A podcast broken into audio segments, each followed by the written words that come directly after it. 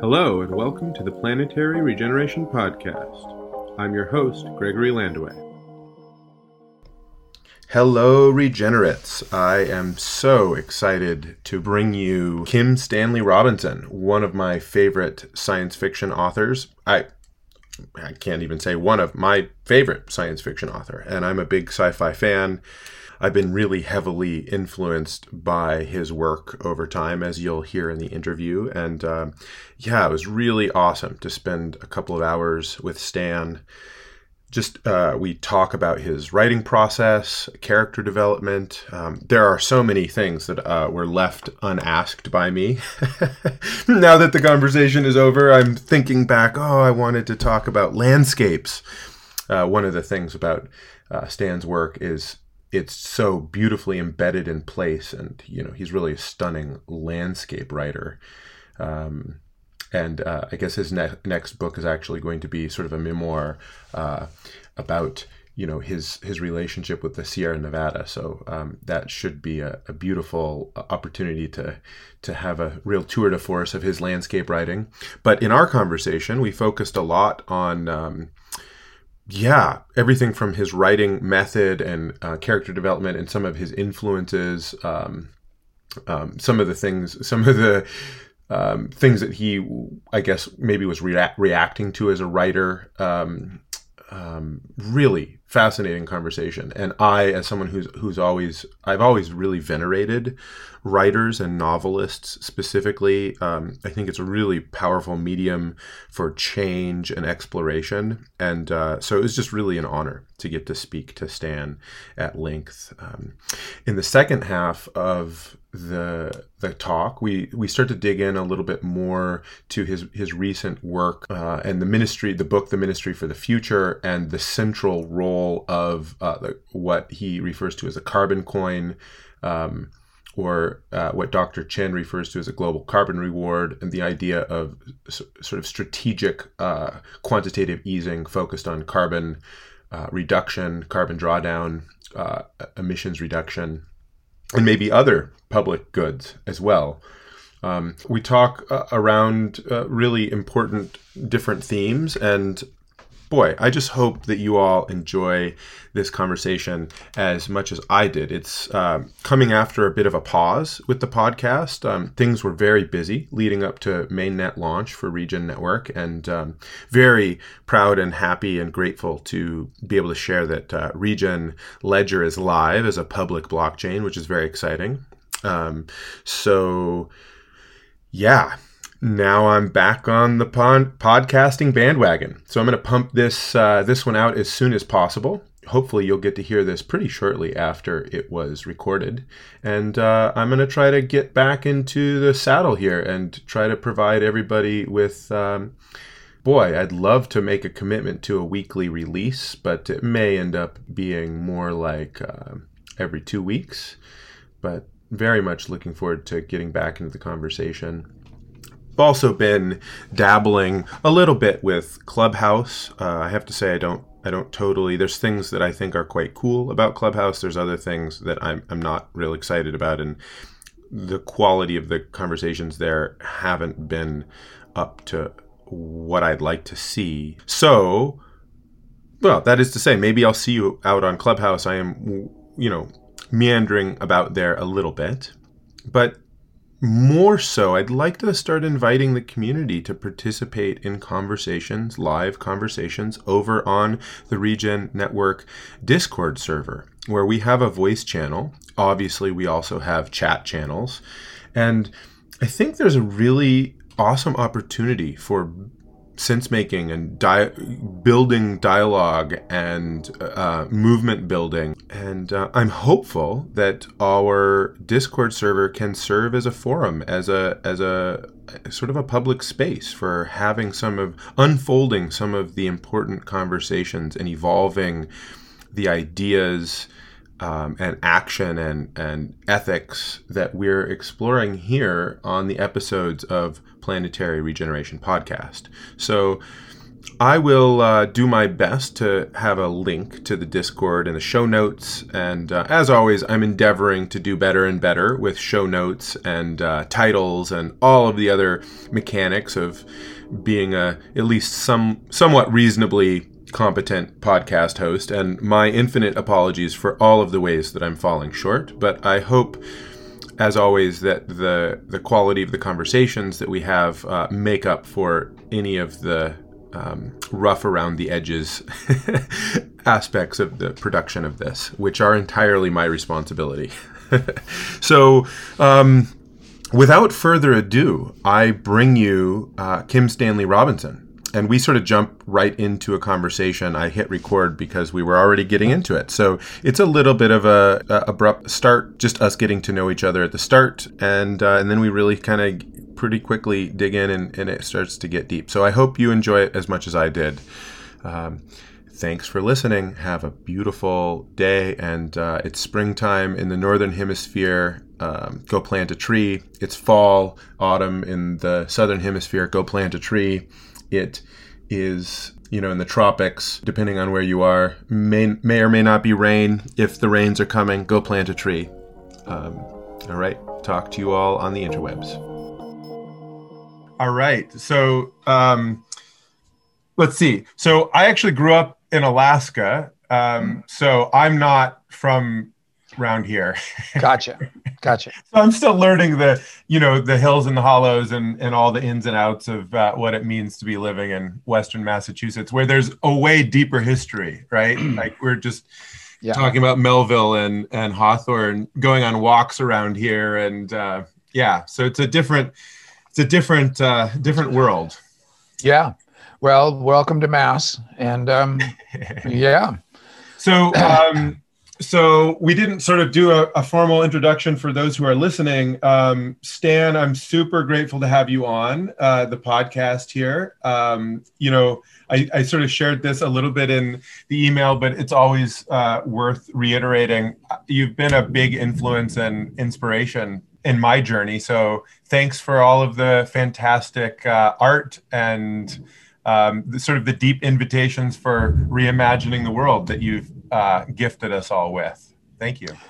Well, thank you, Gregory. Um, I mean, it's always a, a pleasure to hear that, and it's a pleasure to have one's books read. Um, it's uh, when they're read that they really um, come come alive.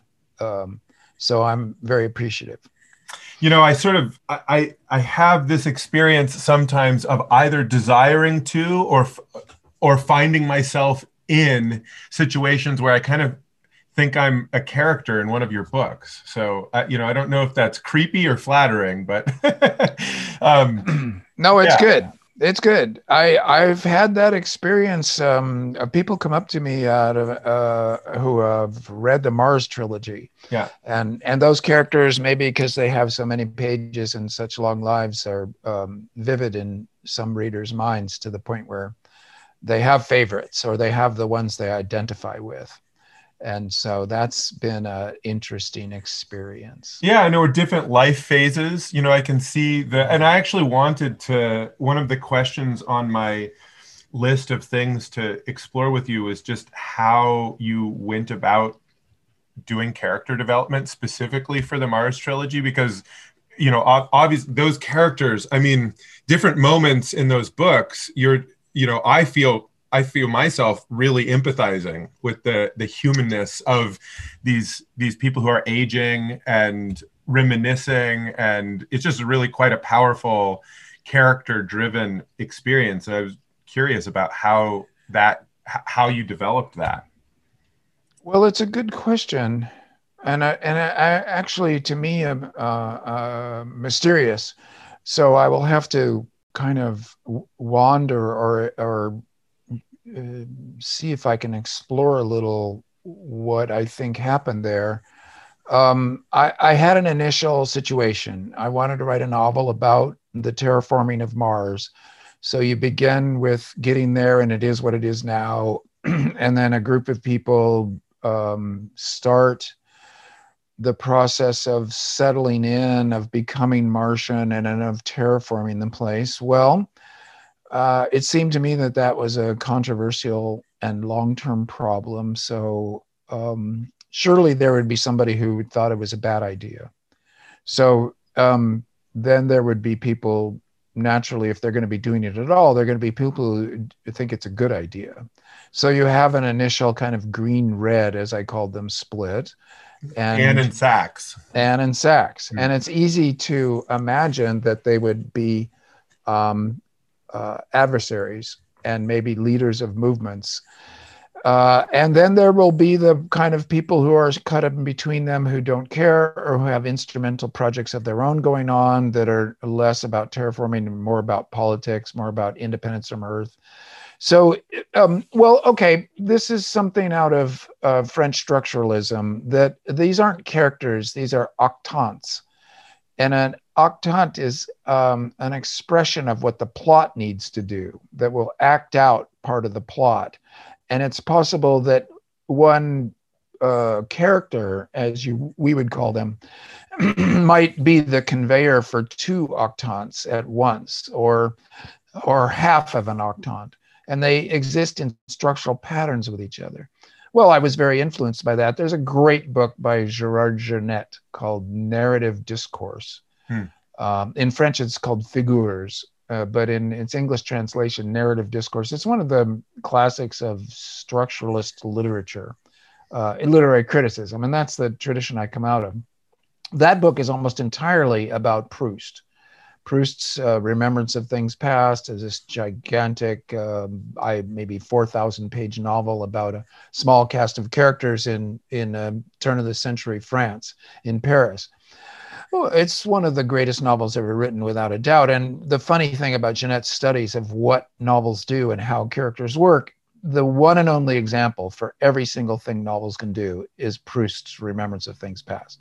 So mm. it's kind of a joke and I was already a Proustian, so maybe that's one of the reasons that I love that um, that that that particular study so much, and I have it all marked up. It taught me a lot, and the Mars trilogy is maybe novel six or seven in my life. I had already written a lot and been very influenced by Philip K. Dick, who what he would do was a chapter would be from one character's point of view, not first person, but third person, but third person limited. You're inside their mind. And you would um, a, a chapter would go by on your inside character X's mind. The next chapter, you're in character Y's mind, and then the next chapter, character Z. And they don't necessarily like each other. And crucially, they don't understand each other. So that um, the readers reading along, they think they have a fix on these people. But then you go into another character's mind, and it seems like you're in a completely different world almost. And mm. and in Phil Dick, you very often are in a completely different world, or the yeah. world's going to fall apart on you. I I think he found a method, and it, it, you see this in Faulkner. You see it in uh, The Sound and the Fury, and um, uh, um, As I Lay Dying.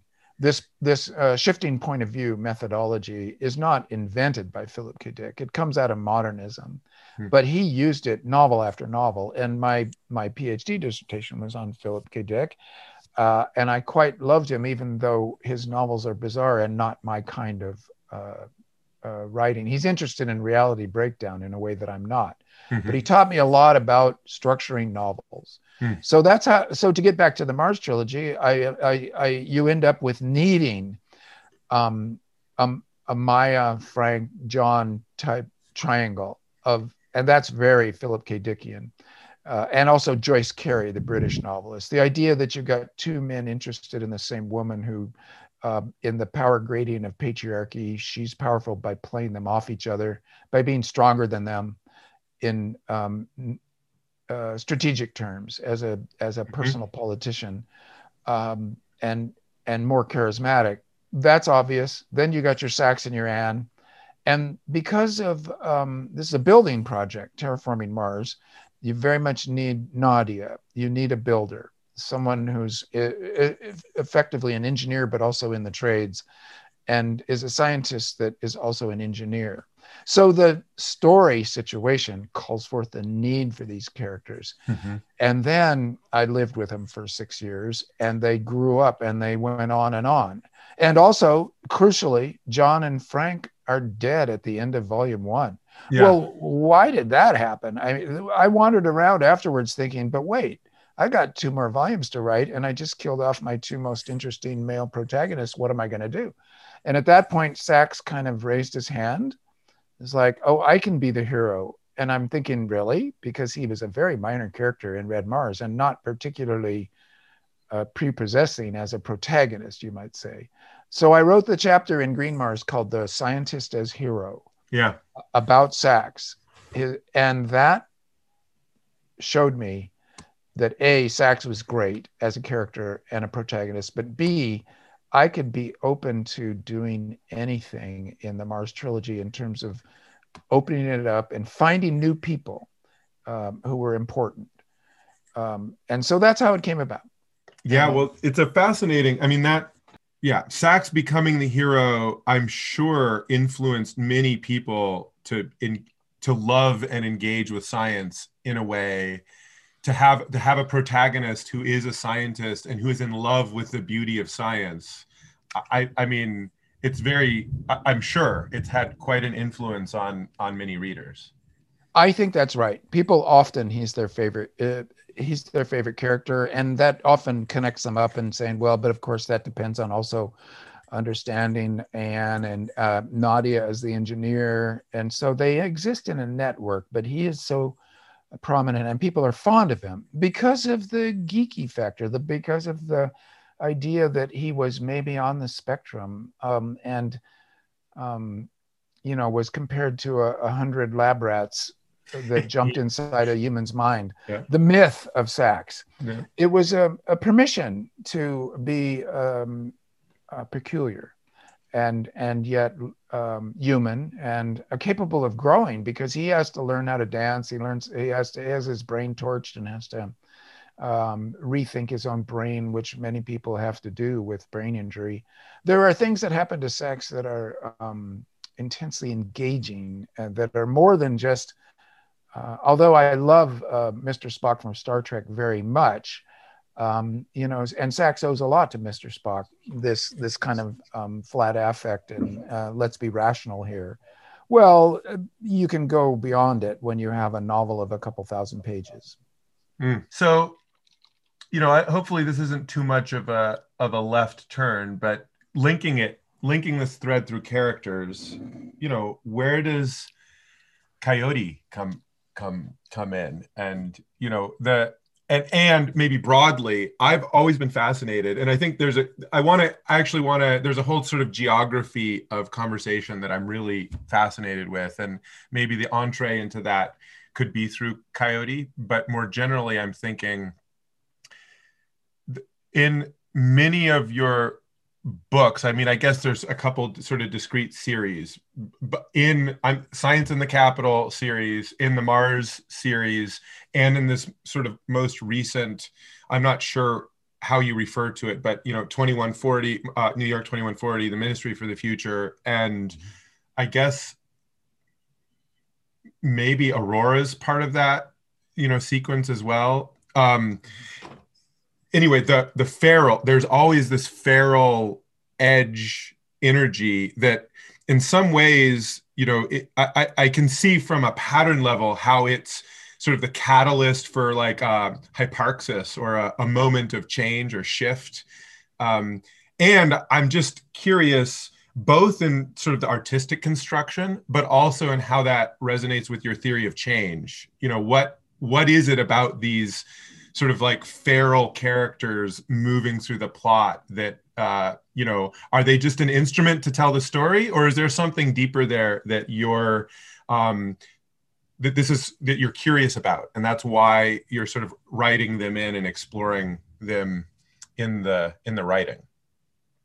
Well i think it's that last. I am interested. Uh, it, when you mentioned feral that put it together for me uh, I can say uh, just parenthetically that I, I there's this these most recent sequence of novels of mine I think of as the Orbit Six, because I wrote them for my editor Tim Holman at Orbit Books, and um, this is a little bit of an artificial distinction because there's some very uh, uh, outlier books in those six. I think of them as a unit, but I also would add Galileo's Dream mm-hmm. that came that came right before them, so that the Orbit Six actually has a, a, precursor that that I think is part of my progression there.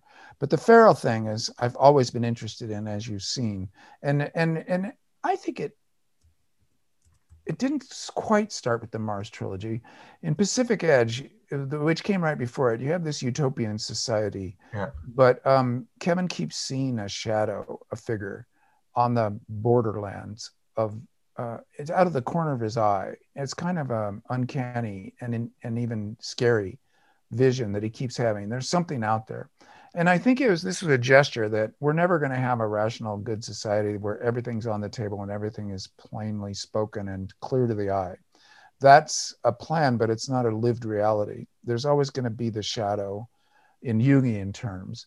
There's always going to be the unconscious mind and our emotional lives that are going to be heavily involved. So when you get something as as rationated as a as a utopian novel, The Good Society, it's important, I think, to gesture towards the unplanned, the uncanny, and the unconscious that is always going to be there, no matter what you do in terms of making a good society. And and it's probably a good thing that we'll always have this element, I would say, even though it can be scary at night um, so in the Mars trilogy, I thought, oh, I need a stowaway for sure. It hmm. just was, it seemed obvious to me. Somebody who got um, uh, hidden on board, and then to develop who the coyote was, uh, Desmond Hawkins. Well, that was a process of the whole six years of unpacking. I, I don't have these things planned in advance. By writing, I find out what what is going on. it's um, a, a, process of exploration that is the joy of writing a novel is that I don't have a plan. Mm. Um, I have a situation and then I write and then I find out what happened. Oh, that's beautiful. So, um, yeah.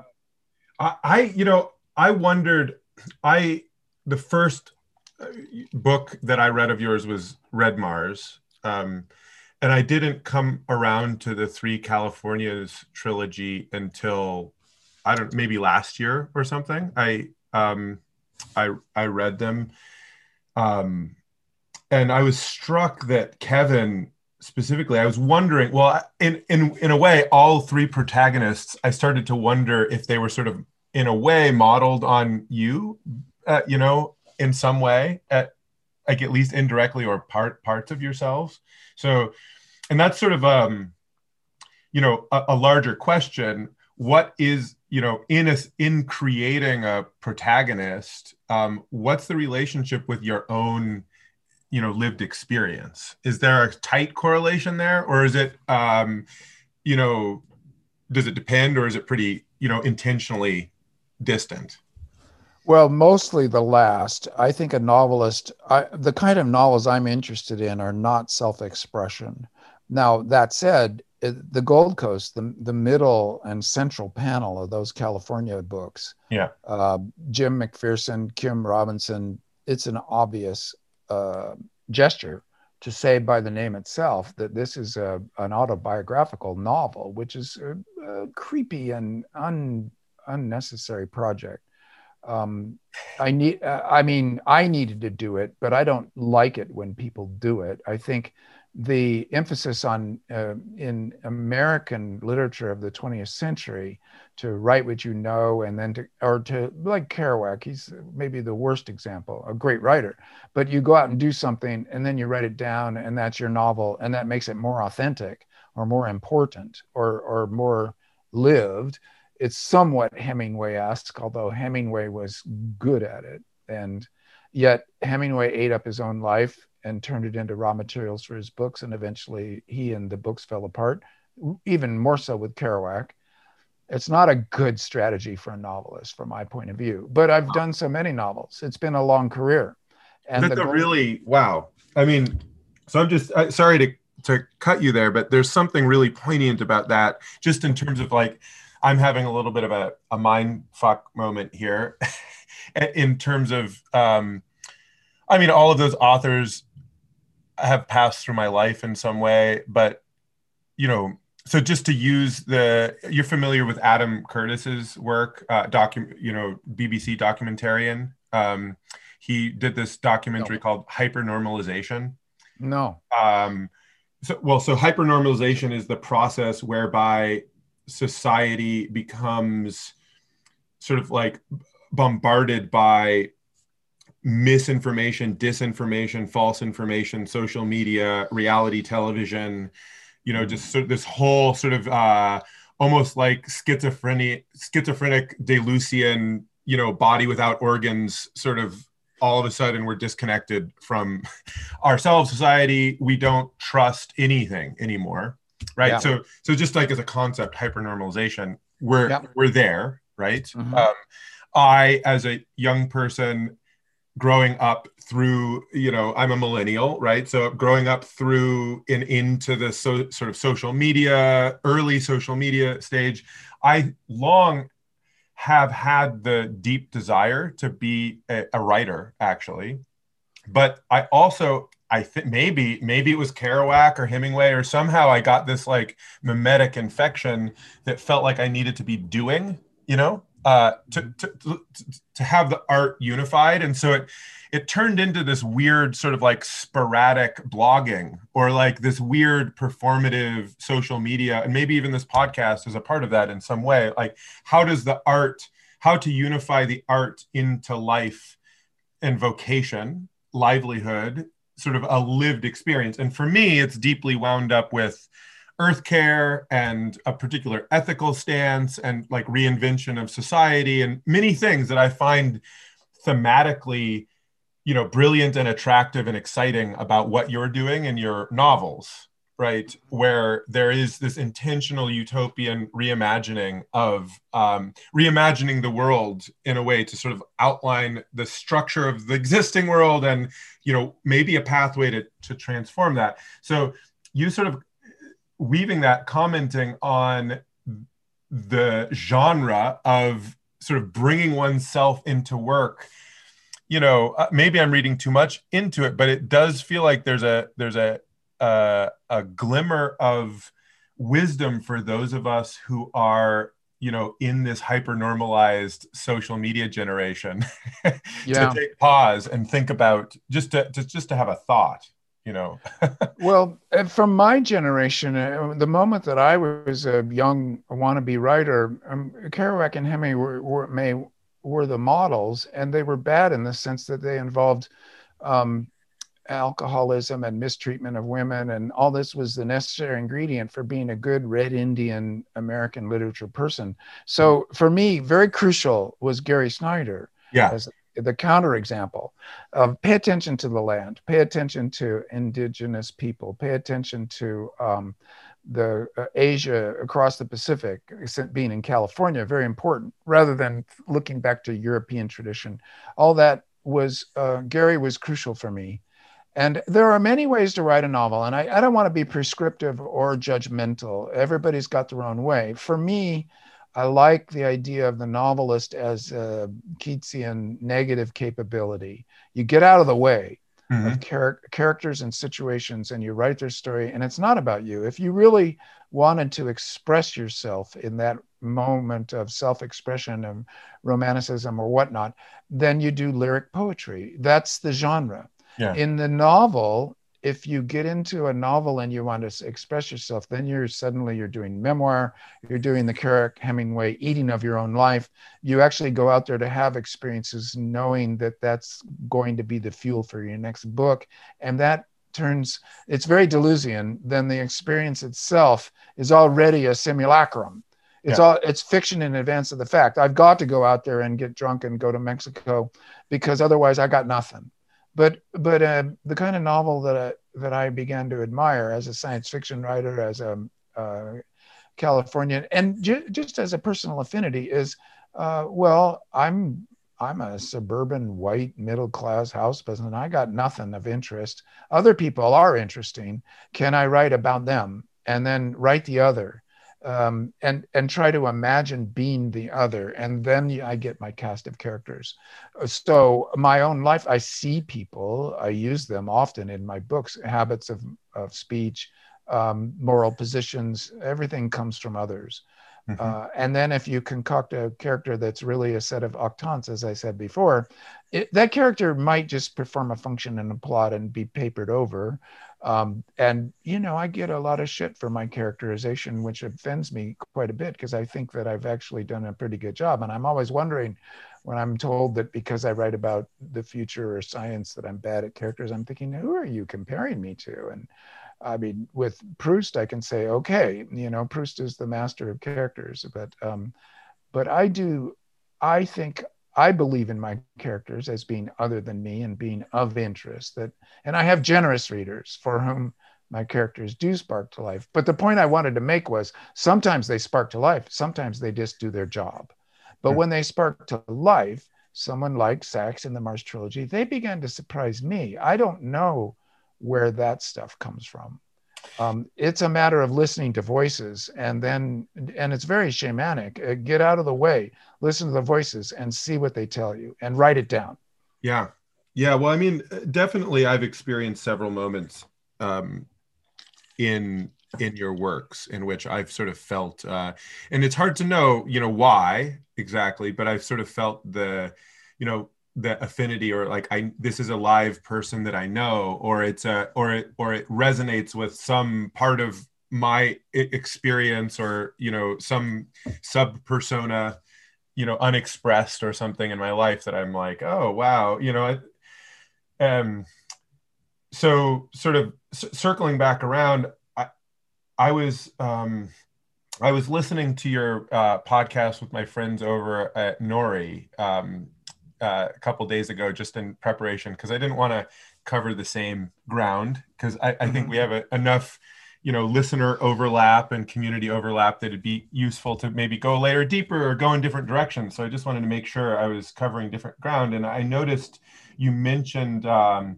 you mentioned your own affinity for disc golf and you know mm. you had a friend who plays disc golf and that's sort of part of things and it made me think back on uh, the science Science in the Capital trilogy. I forget the main character's name. Is it frank? Um, yeah. yeah. Easy guess. Yeah yeah. It's it's always frank now. Yeah. So yeah.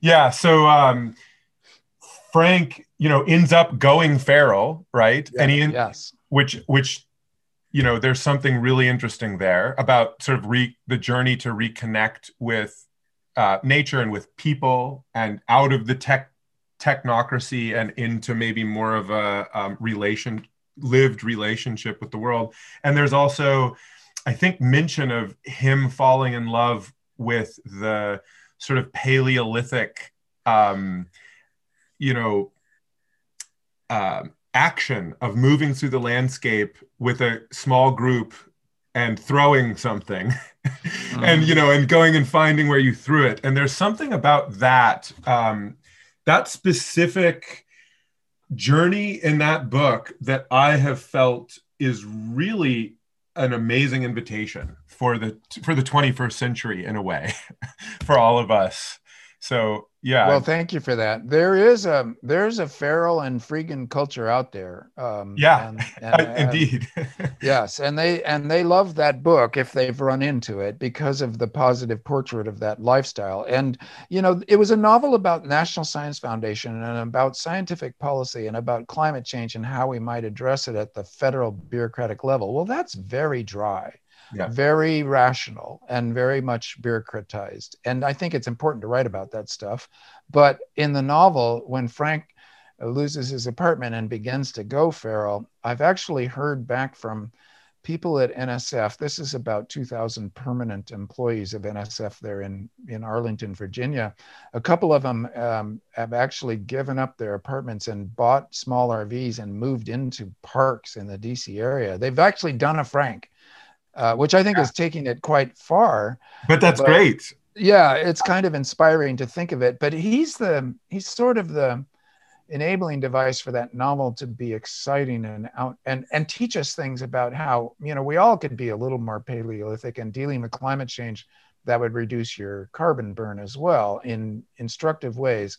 And he starts to read Emerson and Thoreau. And so Frank's project is crucial.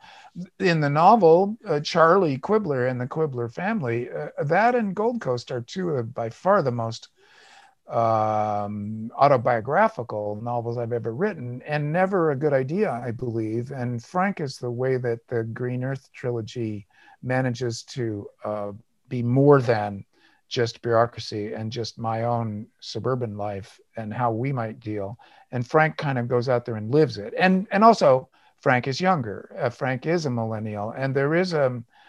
I think that young Americans are facing they're looking at the baby boomer generation, but also the carbon burned life, the the commodified uh, standard normalized life like you're talking about, yeah. and saying, look, that wasn't a good idea even to begin with. We're not going to uh, be able to do it. We don't want to do it. What do we do instead? Yeah. What's what's the model? And so for me, it's been a little bit as a baby boomer and a suburban Mr. Mom my backpacking life has been a kind of a escape and an alternative that's been psychologically of crucial importance to me in my daily life it's represented like a month out of every year or even a little less many years more like two weeks. But um, when i'm going good a month of every year will be spent backpacking in the sierra. Now this is just a recreational event. It's not a lifestyle change yeah. but it's been uh, compensatory to my ordinary suburban life. And it's also oriented you know what what's interesting in suburbia is my garden is writing outdoors in my front yard and making my writing an outdoor activity which was crucial. I did that about 2006 i began to realize i'm tired of being indoors all the time. So that i thought i was tired of writing novels.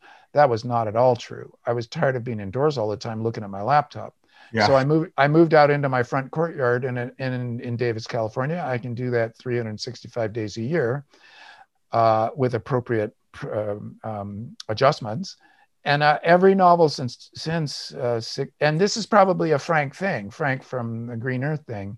In writing that book, I moved outdoors myself to write it, just to kind of model it and feel it. And I knew never moved back indoors. So I have, in fact, even though I am just a suburban Mr. Mom, I have spent the, my working life outdoors, and that matters. And a lot of working people spend their working life outdoors. People, carpenters, people, foresters, people in the trades, farmers. And so for them, they're going, well, duh. I mean, to spend your working life outdoors is to be an animal and to be real and to be blessed in ways that white collar indoor workers don't even know they're missing it.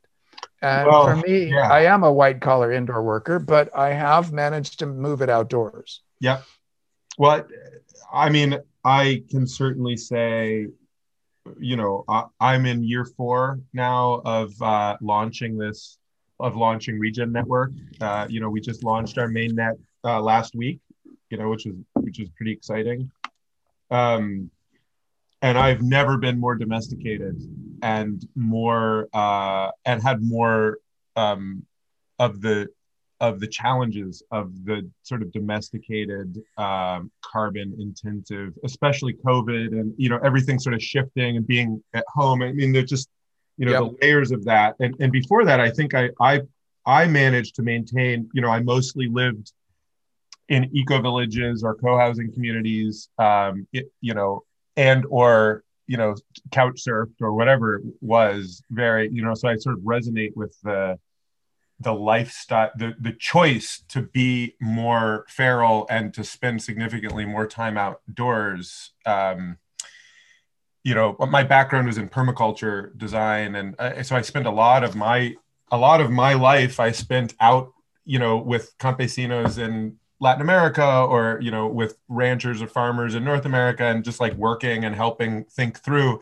what does it look like to um, regenerate you know regenerate have that uh, meet human needs and increase ecosystem health this sort of you know I, I, think you spoke to it you've spoken to it beautifully in several novels but this sort of ecopoiesis the art mm-hmm. of you know and that's maybe a little bit more terraformy but i I sort of jokingly refer to it as Gaia poesis, since here we are on Earth. But yeah, yeah. Well, well, yeah. It's it sounds beautiful, and I bet you. I mean, it seems to me that you said you grew up in Alaska. Well, that's got to be formative uh, uh as to what's real and the um, the the greatness of the North, the boreal um, world wrapping forest that you grew up in. This is uh, landscape really determines a lot in one's uh, mental life, and then it, to be able to turn it into um, uh, a project like you have is a beautiful thing. And and you know, I kind of am writing for um, people like you who are creating lives like that. They need their stories told. Now, who tells them? It doesn't matter. It's mm. the story that matters. Um, I I'm very much in love with the writing of Elena Ferrante. And we don't know who Elena Ferrante is. She just has been a pseudonym. Uh, that's a that's a pseudonym for a real woman in in Italy, who writes these novels, and and what she insists on is, look, it's my novels that matter, and you don't need to know about me, and what my personal details don't matter. And as for myself, I've always uh, um, tried to stay uh, make my novels be my main public speech, but I've always been happy to uh, respond to interview requests. And I notice Ferrante is the same. It's just we don't know who's answering. Uh, for me, what I would say though is my own personal life has been uh, suburban normality of the baby boomer kind, uh, very similar to my parents in some ways in the 1950s. For me, it was the 1990s, but really the life has been um, you might say boring. Um, I found it interesting, but there's nothing to distinguish it as a project from ordinary American suburbia. But as a writer, I'm interested in more uh, adventuresome projects than that. And so that's what I've written about. And so it's not really writing about my life, but more what I've seen. And so when I hear from people like you who've really done it, uh, and have and and yet the books have been helpful and fun. Well, that's a that's good. That's a I guess I, w- I would say that's a triumph of the imagination on on my part and your part to co-create these books. Yeah, well, what I was thinking about vocation in my early 20s, this sort of um, dichotomy of are you going to be a writer, right? Or are you going to go sort of meander off in search of the adventure. I think maybe what I was, you know, referring to back when we were talking about Kerouac and, and Hemingway was, you know, and in my clumsy way, trying to contextualize that in the social media world. I, I think in order to write like you're writing, you know, I'm in awe of the world building and the, the character you know just it's the whole process right? They're they're these beautiful complete works of art. That can't be done while you're on the road you know? Right. It, that has to be done there's dis there's like a discipline to that. I think uh, that's that's what i imagine. Because yeah. i try to conceptualize the process of th- these these sort of like complete world building arcs that invite us into sort of a, a picture, a structural understanding of the world. And I am just sort of in awe. So I think I really applaud the choice that you've made for for the rest of us because these pieces of art, I don't think they would be able to be created, you know, f- from on the road, from the adventure. You know, yeah. I just don't think that's possible. No, me neither. I think that there's a mythos about the artist as uh, starving in a garret or zooming around like Kerouac, and it's a myth. And that actually what you need is uh, immense amount of time and personal stability helps a lot. So you uh, the the model. I mean, there are a couple of models. These models of what artists should be like are powerful in the minds of young people who want to be artists and that was certainly me. So you choose your project and your project if you if you say or your project chooses you maybe if you're lucky whatever uh, when the project comes down on you you've got it. If your project is to write novels then um, stability is a blessing because it's labor intensive and it's time intensive. And if you can indeed afford and it, and this is economic but it's also psychological uh, the time to hmm. sit for a couple years where you've got nothing else to do but focus on that book like i uh, because my wife is a scientist and as a federal employee scientist a, a federal technocrat a scientist and and indeed one of the hugest influences on sax russell that there is Um, uh, I have been the home parent with our kids, so it's, a, it's very similar to um, Mr. Mom of the 1950s version. That stability, uh, both uh, personal and financial, has just allowed me to sit. And I stopped teaching in 1985. So I, I loved teaching, and I, indeed, I'm reading George Saunders' book about teaching literature, and I realized that, damn, there's a whole um, uh, gratifying lifetime of work that I missed that I put into um, uh, writing novels and uh, taking care of kids instead. But you can't do everything. Yeah. So um, you got to pick your project and let your project guide you as to how you do, do your time. And I've been lucky. The combination of Lisa and my kids, my the a, a stable, boring suburban existence is sort of like um, uh, the model is an art. One of the many models that used to be when I was young. You could either be like um, well, James Joyce, very stable, taken care of by other people. He had time to write. Shakespeare, he had a job. He helped to run a theater. He had time to write. Um, and and it seems to me that there these are the models that I would look towards rather than the scattershot, um, you know, Rimbaud, Kerouac. You're on the road. You're writing on the fly. You're a genius. Blah blah, and then you burn out young well, that's, you know, they didn't choose that, that chose them. And they have a different kind of inspiration for their writing that's fine. But really, novels, especially kind of what you might call the 19th century monster novel, the realist novel, which is a tradition I love and I'm part of, you need a lot of time just sitting around writing and planning and thinking it over. Yeah. So I've been lucky that way. Yeah. Yeah. Yeah, definitely. I, I mean, I'm a I'm a father now with a couple of young kids, so I think a lot about the the element, you know, the stability, um, you know, and, and this this crux of the, you know, how to infuse the Paleolithic patterns into one's life, you know, and maybe it's a simple thing like you were mentioning, which is just setting up your workstation outdoors.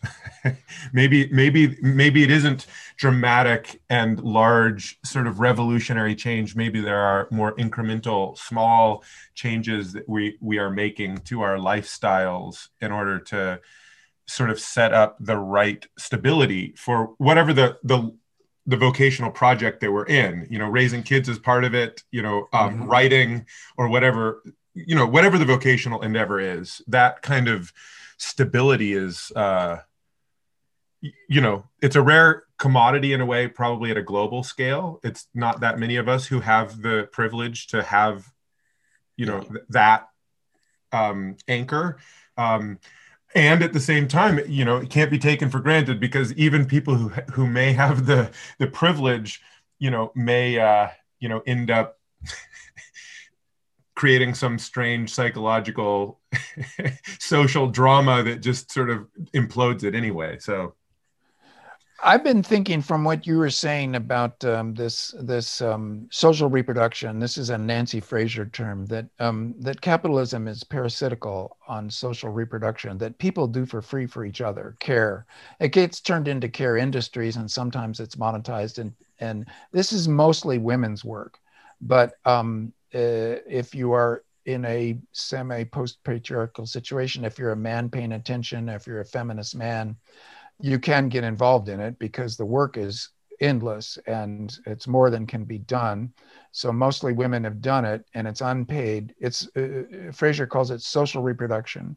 And without it, then there's never a profit because capitalism is parasitical on it and rides it like a um, like in that Heinlein story where the, the the creature that rides on your neck and and you get carried around by. Carol Emshwiller did that also in The Mount.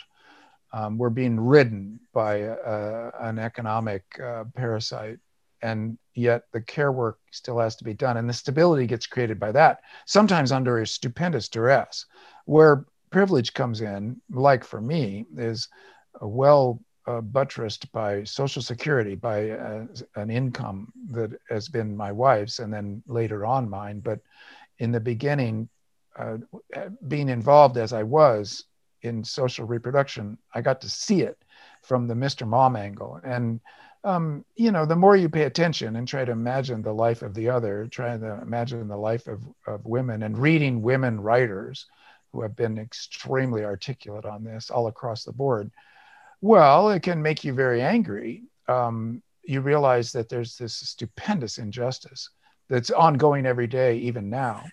So, but then, you know, it's um, this Chinese thing hit your tiger to your chariot. You got to somehow use that anger as a driver, uh, as a as something that pulls you into good work. You know, put your shoulder to the wheel, do your part, but then also be aware in the in the world. Uh, where are you privileged? And so, okay, I'm white, I'm American, I'm male, uh, I'm uh, from the baby boomer generation, to, which was uh, uh, a time of economic prosperity. So that's like four times privileged. It's a it's a stupendous combination, and then you got to think, well, how can I give back? How can I pay it forward? How can I write down that story? How can I be attentive to that and try to do my best to um, put my shoulder to the wheel? Well, this is an ongoing, everlasting project. But one thing that's been occurring to me lately in the last couple of years is that maybe it needs to be talked about more, uh, like we're talking about it here, yeah. R- rather than just being a given. It needs to be discussed, and and um, everybody's got their own project, but uh, by adding this part into the discussion, you can maybe frame the issues for younger people coming up. Yeah, well, I, I mean, I certainly my perception my self perception or my my understanding of this sort of relationship between um, privilege you know br- broadly speaking you know i guess maybe from a um, maybe from sort of an intersectional feminist perspective um, I, I'm, I'm not a scholar of that space but you know maybe we're that the the terms and theory from that I think are starting to sort of like weave their way into culture in such a way that at least we're sort of we're in that you know um, we're, we're being influenced by that in the conversation for sure. My understanding i think pretty much ever since i was quite young but certainly um, coming to formation through you know my time in college. And you know the the actually the professor um, dr vote that introduced me to your work actually somewhere around in there things sort of came to a really sharp point around the inquiry around what understanding that in some way i was a prince. You know even though i you know i was a you know my parents were blue collar and then went back to school and then became white collar you know so there's the, you know i sort of experienced in my you know in my childhood i experienced that process of um yeah in, in alaska blue collar and white collar doesn't even it doesn't mean the same thing it means in other places right? A, a blue collar worker like my dad was making enough money to have an airplane and you know that's just how it was you know that's how that's the alaska lifestyle. That's why people you know that's why you know american north america you know us us persons in in alaska at least and i think native alaskans too. This is kind of a ubiquitous thing now. Um, so anyway i just had this sort of stark understanding that in a way i was a prince if i looked at this. And i think that part of that was influenced you know i was i was an exchange student in high school. I went and spent a year in ecuador. So it was very stark that was like I couldn't escape the you know, I had a self perception in high school of being average or maybe even slightly poorer than my, you know, other friends and just, you know, my little world. And then all of a sudden I was in this place where the fact that I had earned whatever I had earned $12,000 you know, in my summer job before I went to go spend a year in high school in Ecuador made me, you know, richer than like almost anyone around me right? And so anyway something about that formative experience crystallized this relationship for me around the pair of uh, privilege and responsibility. Yeah. Right? That it you know and if you're a prince how do you be a good prince? Yes. Yes. Well I, that i think is a beautiful way to put it it, it strikes me that um, if if everybody in america could get that perception given that we're 5% of the world population and 25% of the carbon burn and 75% of the capital resources yeah. and really kind of the imperial power on the planet in economic terms despite the changes despite the chinese uh, rise we still are in this old empire so okay what do you do with that when you when you come to that realization um, uh, paying it forward or, or trying to uh, put your shoulder to the wheel, what does it really mean? Um, since everybody's got their own project and can put it to use, like re- regenerative um, enterprises, regenerative agriculture, that's crucial work. So there you go. It's perfect. Uh, I'm writing novels. Well, that's a that's a bourgeois art form, but you can tell stories of things getting better in ways that can be called utopian and i'm i'm proud to be a utopian science fiction writer mm-hmm. but utopia means imagining a world where power gets horizontalized to so that everybody's got it so you essentially try to conceptualize your own privilege as being a precursor to a general condition so that's been my working yeah. method for uh, 30 years. It's really Pacific Edge where I began to write about the pocket utopia being uh, not a thing. That a, a, pocket utopia is either model for a coming general prosperity or else it's a aristocratic island, you know, like yeah. these, these Silicon Valley people who think that they'll build a little compound in, in New Zealand and then they'll be okay. Well, this is the bad response. It's a bad response. Yeah. I mean, a very unrealistic fantasy for one thing, because it won't work, but also morally just an ugly response. It's a yeah, it's a it's an ugly response, and it's a practically implausible response. Yes. yeah, yeah. No, it's it, you know, and that's what you know. I mean, there's a couple different directions I'd like to go here. One of them is just maybe, you know, what your thoughts are about sort of you know Elon Musk's Mars project. Um, and the sort of you know just to paint the the picture here and what it seems to me that that is in some way there's there's noble things and exciting things I, find. I'm like ooh this is like noble and exciting. There's something here that i could resonate with. Like ingenuity and hard work and intelligence okay there's there's something there. Um, on the other hand it feels not so dissimilar from hey we're going to you know like I hear people talking about, you know, that we're going to attract the best of the world to go to Mars, and it's going to be the the elite that go to Mars, and we're going to like escape, and yeah. Yeah. and so yeah. it feels a lot like, hey, let's go build our bunker in New Zealand. It doesn't feel very dissimilar in a way. It's like, you know, oh, um, yeah, they're isomorphic. Those those are fantasies of escape, uh, privileged escape, and it won't work. Um, as far as Musk goes, he's a complicated figure. And I want to emphasize that I think his Mars talk is a hobby. It's like a kind of a nutty hobby, like uh, stamp collecting or butterfly collecting or uh, penny collecting.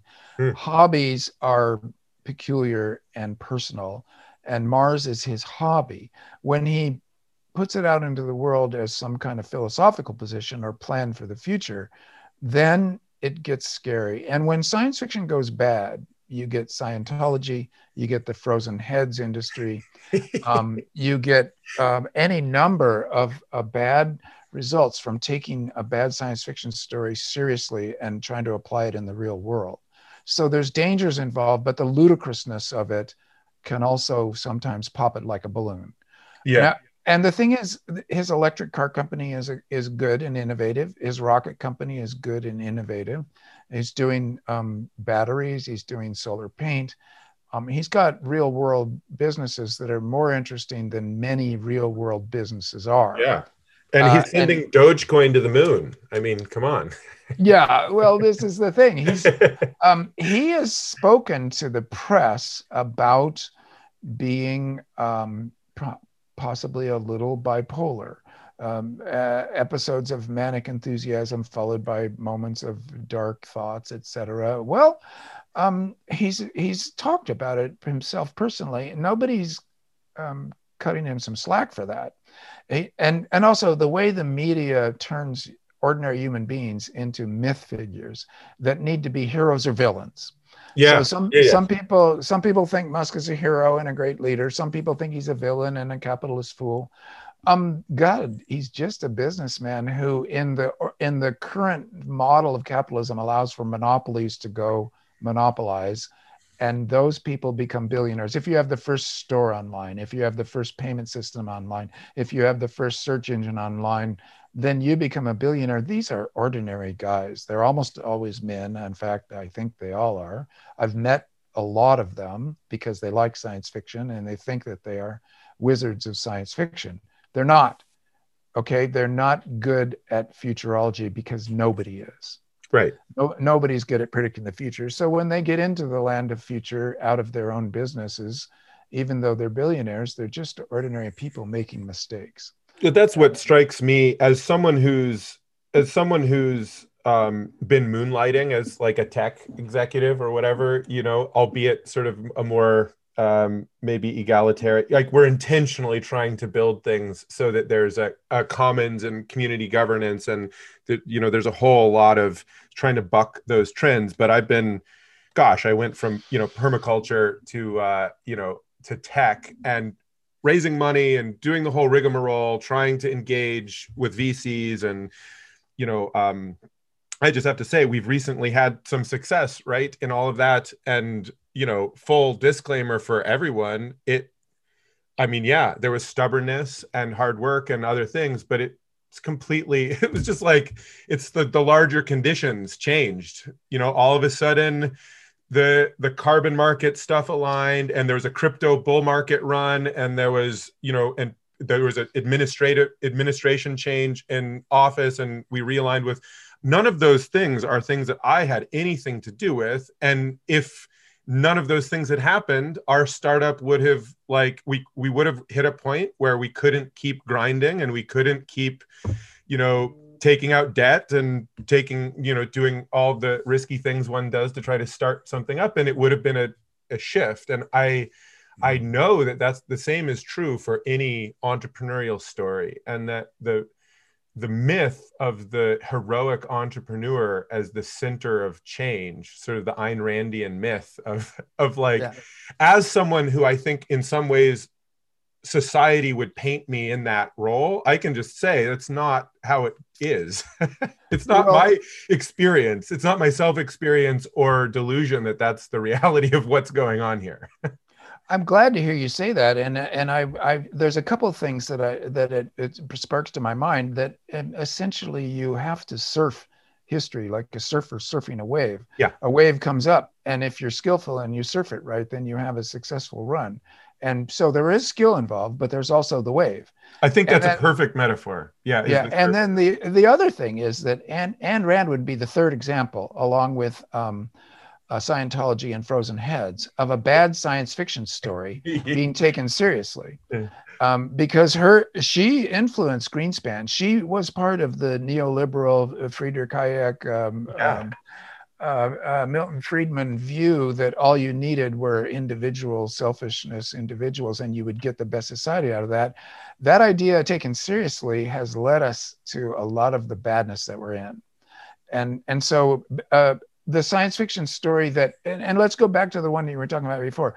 Um, if, if, if humans were all killed off and went extinct, and there were 5,000 billion people living on Mars, that then humanity could recolonize, that we would have, we wouldn't have all our eggs in one basket. Humanity would go on. This is a bad science fiction story on multiple levels um, for one thing, nothing could happen that would make humanity go extinct on this earth entirely because we are like cockroaches or like sharks. We, we have a survivability ratio. We know this because 73,000 years ago, um, a volcanic explosion happened and um, uh, an extinction event happened, there were only 2,500 human beings left. Yeah. They were, they were probably on the coast of South Africa. They scraped by. They had only 73,000 year old technology, and yet they still managed to survive. So that part of the fantasy is wrong. We don't need all of our eggs uh, uh, in one basket. The second part that's wrong is those 5,000 people on Mars would not be able to um, uh, survive on Mars itself. They would need earthly support. So, um, in multiple ways, this is bad science fiction. So then, when you use it as a rationalization and you go out to the world and you say, Well, we want to go to the moon, we want to go to Mars. Why? Well, because you can't have all your eggs in one basket. About 90% of the populace has a good enough bullshit detector to say, oh my God, this is a nut. And the space program suffers, therefore. The good parts of space science uh, get lumped in with this crazy um, elitist, uh, if if 500 humans survive, that would make up for the destruction of the other 8 billion.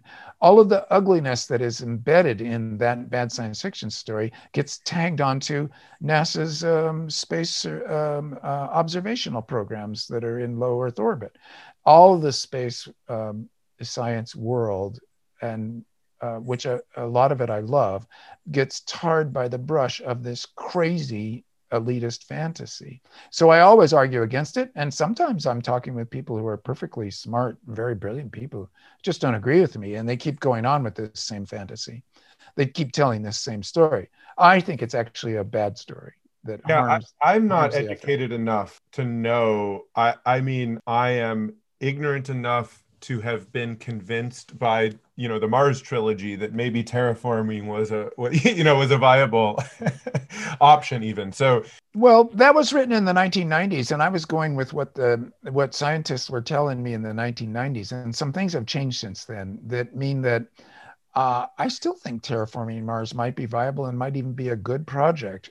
Give it um, if Earth is in a stable if if humans and civilization on Earth a stable relationship with the biosphere, going forward prosperously. So that's already the that's the project. Right, which is a hundred year minimum, a hundred year. Pro- we have we have a hundred year project. Yeah, I mean that's how. I feel about it. Yeah, yeah. So if we got, but say we got to that, yeah, and and we're humming along, we're going, oh my gosh, no mass extinction event, things are going well here. Um, there's Mars up there, and we're and it's going to be like Antarctica for the longest time scientific stations up there, scientists going and visiting, doing their work, coming back. That in itself, will, when that becomes normalized, it will become boring. People will not give a shit about Mars at that point, the way they don't care about Antarctica right now. There's a base at the South Pole. It's amazing. There's a base at McMurdo and another dozen bases. They're all amazing. On the other hand, nobody cares. Nobody's following them on their feeds. Nobody's amazed by their exploits. It'll be the same on Mars when we get to that state then terraforming that will be one of these they'll be looking at the nitrogen balance they'll be looking at where's the water is it bonded or is it in aquifers? They'll be thinking about well it'd be better if we weren't getting fried up here. And um, it might be a 10000 year project. People might eventually think this is cool let's try it because we've got things healthy on earth yeah, so but it's it not an escapist. It's not an escapist uh, urge. Not, a, at, not at all. No, yeah. at that point, it's gardening. At that yeah. point, it's like it's like thinking, and also you would want to know: is Mars dead or alive? Um, if there's bacteria down in the regolith, then a lot of people are going to be saying, "Let's leave them alone." Yeah. And and um, people have projects like, well, let's give them a little aid and see if we can make them evolve from scratch and be like gardeners uh, helping to make a new strain, hybridization of Mars. Well, that's one idea. If it's dead and you're bringing Earth uh, life there, then it really is like a gardening project with very l- low ramifications in terms of um, colonialism. Because if there's nothing alive there, it's just a dead rock, then why not? So these are the ifs, but they sit out there like philosophical puzzles, like um, like um, games that you play, thought experiments. So as a thought experiment, it's really cool. As a real plan, you know, you've got to be kidding. And this is what I think most humans say to, about this. There's only a few space cadets.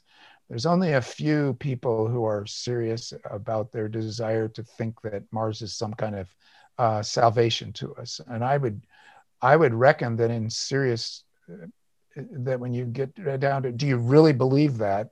You're talking about dozens of people hundreds at the most but they not, got good marketing though yeah it's a it's a great story it's yeah. a great story well the fomo the the fomo element this is the fear of missing out the hype into the sort of the the capitalist sort of we we have we have to get in now. Um, this is a you know it's a gold rush. Mars is the next thing. This this uh, this is exactly why I think it's uh, well.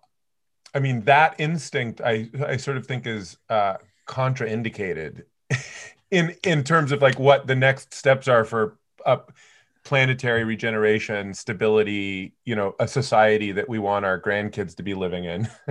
yes, well, this it's it's a fantasy. It's a it's a mirror. It's a it's a thought experiment space. You you think about Mars in ways. Well, you know, God, if we could just do it on Mars, then we could maybe do it on Earth. That uh, reflection uh, aspect, and believe me, having written the Mars trilogy, I've had to talk about this a lot um, it was a novel. It wasn't a blueprint. um, and it and in many ways, it's been proved since I finished the novel that we can't do it. Um, and it's an open question right now, but it certainly is not going to be as easy as I described it in the Mars trilogy. And I was using the scientific information of the time, but I was also hand waving a little or speeding things up. Yeah. Anytime I, I came across a plan for quickly terraforming Mars, well, there are title there are articles titled that comets uh, and all sorts of fun stuff. Yeah, yeah, nuclear explosions down in the regolith to heat up the water. Yeah, it goes on and on like that. Well, I incorporated them because I wanted the novel to be within the lifetimes of my very long-lived characters. But this was these were literary plans. These were not uh, blueprints yeah. for the future. Yeah. Um, well, let's see. Uh, I, I kind of want to talk a little bit explicitly you know um because we've been we've been having a fantastic conversation up until now and we we really haven't even yet dug into the ministry for the future and i'd love to talk a little bit on that front and you know um trying to cover you know new ground because people can go and listen to the fantastic um, interview you did with uh, ross and paul on the nori team um, um, I'd like to engage a little bit with the pattern that you've been developing over the last few novels uh, around sort of um, monetary or financial fiction and oh, in, yeah. in, incorporating systems change at a, at a sort of policy or mon- monetary policy level into you know um, as a theory of change for how we can kind of like reorient society. I think there's something really rich there. It's also, I mean, you know, it's the domain that we're swimming in here at Regen Network, um, albeit from, you know, maybe a slightly different angle, although you know, I, I, so our listeners have listened to two episodes with Dr. Chen with Delton.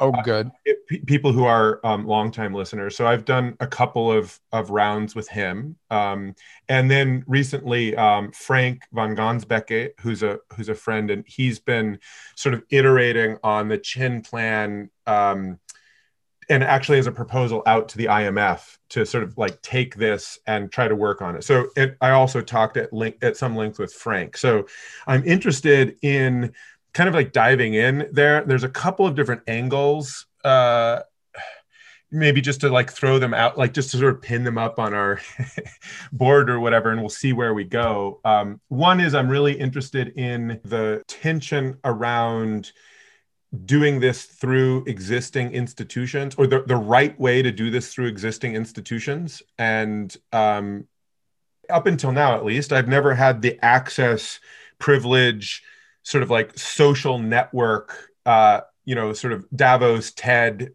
kind of like intersect uh, um, to to have a clear read on if that community of humans is really up for like rolling their sleeves up and making transformative changes like a global climate coin commitment um, without some significant uh, pushing and in your novel, in both novels, New York 2140 and uh, The Ministry for the Future, there is some significant grassroots pushing.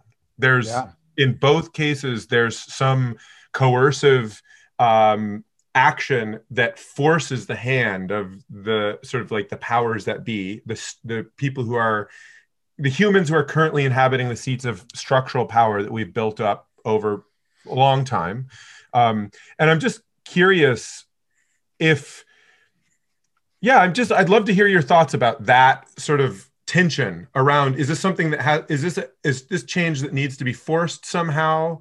Um, is it change that we might invite and we could even be optimistic is is taking place? Um, and what and how, what does that what did you learn in your writing as you're sort of uncovering and exploring through the novel that you think maybe uh yeah some tools for helping people think about how to approach this? Well um i wrote the novel in 2019 and it, and it was somewhat formed in that structure of feeling um, inevitably. And so it was still the trump years um, and I didn't know about certain things that were already going on in the real world. So I wrote out of a hope that, um, hope and fear, of course, that in trying to describe a best case result, I was trying to imagine how we could get to that and imagining that no matter how we got to it, there was going to be a fair degree of chaos and resistance, and that the resistance would need to be overcome. And this, the later we started on it, the less, um, the more violence there was going to be in getting it to happen, and the more uh, chaos and disorder. And, and the sooner we started, the better, therefore. Well, uh, so then the story becomes, in some senses, a warning shot and a, a statement of saying that if we get into wet bulb 35 temperatures and heat waves um, that kill people, that there's going to be a violent response to that, and it's just going to be harder to do things right. So better if we started earlier. And then uh, the pand- I finished the novel and then the pandemic hit, and I was thinking, oh my gosh, uh, the novel is obsolete even before it came out. But that wasn't quite right. It turns out the novel came out last October, and what I think is that people were reading the book better than they would have without the pandemic, because the pandemic had shown them that big changes can happen and ordinary middle class life can be completely disrupted. That climate change will hit everybody in the way that the pandemic hit everybody so people have been reading it on that basis and they've been teaching me things. And some stuff I didn't know about in 2019 that was already going on then can give reasons for hope. And I, what I turn to is that is there's lots of good projects regenerative agriculture, all the regen that you're working on, these are good projects. But in neoliberal capitalism, the way things are priced and valued is a single index called profit and shareholder value, a dual index maybe that is worthless in terms of actually uh, paying us to do the right things. Capital goes to the highest rate of return. The highest rate of return is improperly priced. We are therefore doomed because really capital does flow like water downstream. And you can build dams, you can try to shunt it off in canals and, and, and pump water uphill, et cetera, et cetera. But the force is towards the highest rate of return. So, what I got interested in was how could we fund all these great projects and make progress fast? And what will make that happen? So, yes, pressure from below, from people. And I like uh, Erica Chenoweth's Why Civil Resistance Works. Can there be nonviolent protest and mass actions, general strikes, um, people power, since um, it's distributed, and even the poorest billions on the planet have have a certain amount of power by being people with their needs um, can that be marshaled to make uh, leadership institutions and the laws themselves change? So this becomes a political economic question. And that's where I got interested in the central bank. And indeed, uh, Delton Chen's article was a in. Uh, I did run into that, and I thought, well, this is interesting. Yeah, the silver gun hypothesis. The well, um, uh, I would the, what I call the carbon coin, although he doesn't like that. The carbon reward, I think, is how he's come down to yep. it. That and he's very uh, good on this. That it's although, or maybe uh, I've interpreted him with other people he's better at interpreting himself. For me, what became important was the idea that fiat money, the central banks, real money, the US dollar, got given to good carbon work rather than for bad carbon work. Yeah. Now, how does that work? Well, there's carbon quantitative easing, as it's now called, and we know what quantitative easing is. And, and Chen is good on this and helped to orient me. And then I went to economist friends on the uh, in the radical left saying, "Well, what do you think of this?" Got advice from them, and then, I mean, just recently I discovered the Network for Greening the Financial System, a real thing, um, NGFS. 89 of the central banks of the world, including the, our Fed in the States, the European Union Central Bank, Bank of China, Bank of Russia, and 85 other big central banks, all on the same um, program gathered together to talk about how can we green the financial system, by which they mean carbon quantitative easing, by yeah. which they might mean something like the Chen carbon reward. Um, the, this organization has put out nine points of things they can do in monetary policy that would shade into fiscal policy, that would shade into results in the real world. So that your regen projects that I'm seeing on your wall there, say regenerative agriculture, if you are a farmer, you're marginally close to bankruptcy, you're in debt. If you're told you could do these good things and it would you would bring carbon down into your soil, he has to ask how much would it cost you me to do it. And yeah. I recognize it's a good action, but in fact, I've got to do what's going to um, cover my costs and make me a little profit so I can keep going in making food. So really, uh, it's a question of can I afford to do this? But if if you went to them and said, well, this would be part of what you get paid for, you get paid for sequestering carbon into your soil. You're like growing soil as a cash crop. Then suddenly every farmer's going, well, hey, the more carbon in my soil, the healthier my farm is. Amen. I, have been trying to do that anyway. You know, I've been trying to do that anyway, but I couldn't afford to. But now if I'm getting paid for it, then you flip the script and you still have what you have is something within capitalism that is not neoliberal late capitalism. You have, and I would hope that since capitalism is a name for a power relationship that is an ugly one, that you would get to post capitalism pretty fast, but by building within the shell of the old, like the IWW used to talk about, building the new society within the shell of the old, using the already existing tools, reforming the hell out of them, and doing a kind of judo flip where you actually pay people to do the good carbon work rather than paying people to do the extractive nonsense that not only wrecks the biosphere, but the profit just goes to the 1% anyway. Um, the, the figures there are shocking, the gilded age that we're in, how much of the wealth created by all human beings, it's siphoned up to the top to the benefit and wealth of the 1%, which I use that figure notionally. You could you could realistically you could say the 10% what you were talking about the prince class um, that that that all the the top 10% is doing fairly well but it, but it scales up like one of those graphs like a hockey stick graph.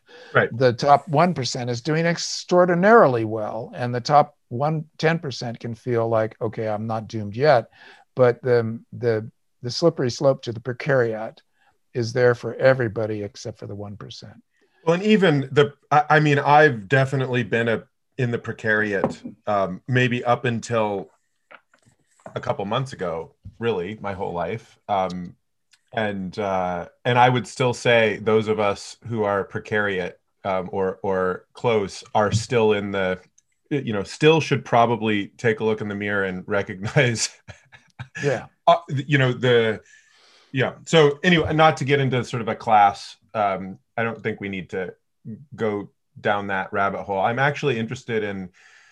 So, just side note, my dad recently read The Ministry for the Future. Um, um, I love my dad. He'll probably listen to this. Hey, hey, dad. Um, he he worked in the oil and gas industry in Alaska, so it's you know part of what you know uh, helped me um, become who I am. Uh, you know, um, my mom was a wildlife biologist, so I kind of like got both. I feel mm. like if you bring those together, you get permaculture, and that's that, that explains me in a nutshell. But anyway, he read the Ministry for the Future, and he told me, Gregory, I understand what you're doing now in a way that I never have. So, just thank you. yeah. Well, really like- grateful for the lucid sort of like walk through around what happens when we and I, I and the chapter in which the the uh, the farmers i think it's you know in south america there's a chapter in which there's farmers who you walk through this transformation of their life where all of a sudden their uh, financial reality is transformed and and it's due to them iterating and learning how to regenerate their soil and care for biodiversity. And and that chapter right there is just a gift. Um, thank you for writing that. Thank you for, i'm glad you picked that one out. That one has been republished in regenerative agriculture magazines as a freestanding chapter story i and, think uh, we did that actually. I think we're, ah, we're, good. we're one of the people that that you know asked asked your publisher if we could do a republishing of that because it's such a fantastic we're always looking for this way because people somehow this intersection the words that we have available to talk about the the systemic transformation of starting to appropriately value public goods and how that takes us into a post-capitalist future but how we do that now and, yeah. and presently yeah. somehow the words I think people experience this as very abstract, right? And and even for us, doubly so because we're trying to do it, you know, using a distributed ledger technology. We're doing all sorts of crazy stuff, you know, trying to innovate um, governance of the, you know, essentially the verification and fintech infrastructure. Who governs that? Is yeah. This, who governs that? Can that, you know, a, a question that I hold a lot is, can that farmer that you know that that the woman and and her family who who are entering into the program to receive rewards is there a way for them to actually be part of governing the meta monetary system that's part of rewarding them? Is that possible? Is it desirable? This is that specific question i think i'm really you know excited and passionate about. Is there a way for for that for there to be sort of like two things, two parallel courses that are happening here. One is where we're sort of hacking the system to revalue public goods and specifically carbon negative public goods and specifically, you know, the more co-benefit the better. Let's do landscape regeneration, top of the list. Um, and secondarily, can indigenous people and landscapes and campesino farmers and scientists actually sort of in the process of that get a seat in sort of uh, managing the decentral bank that's issuing the, the, the reward currency and managing the verification. So that double action um, yeah sort of regen in a, in a nutshell. Yeah. Well you have to uh, tell me you and your cohort i i um reached the limits of my ability to comprehend.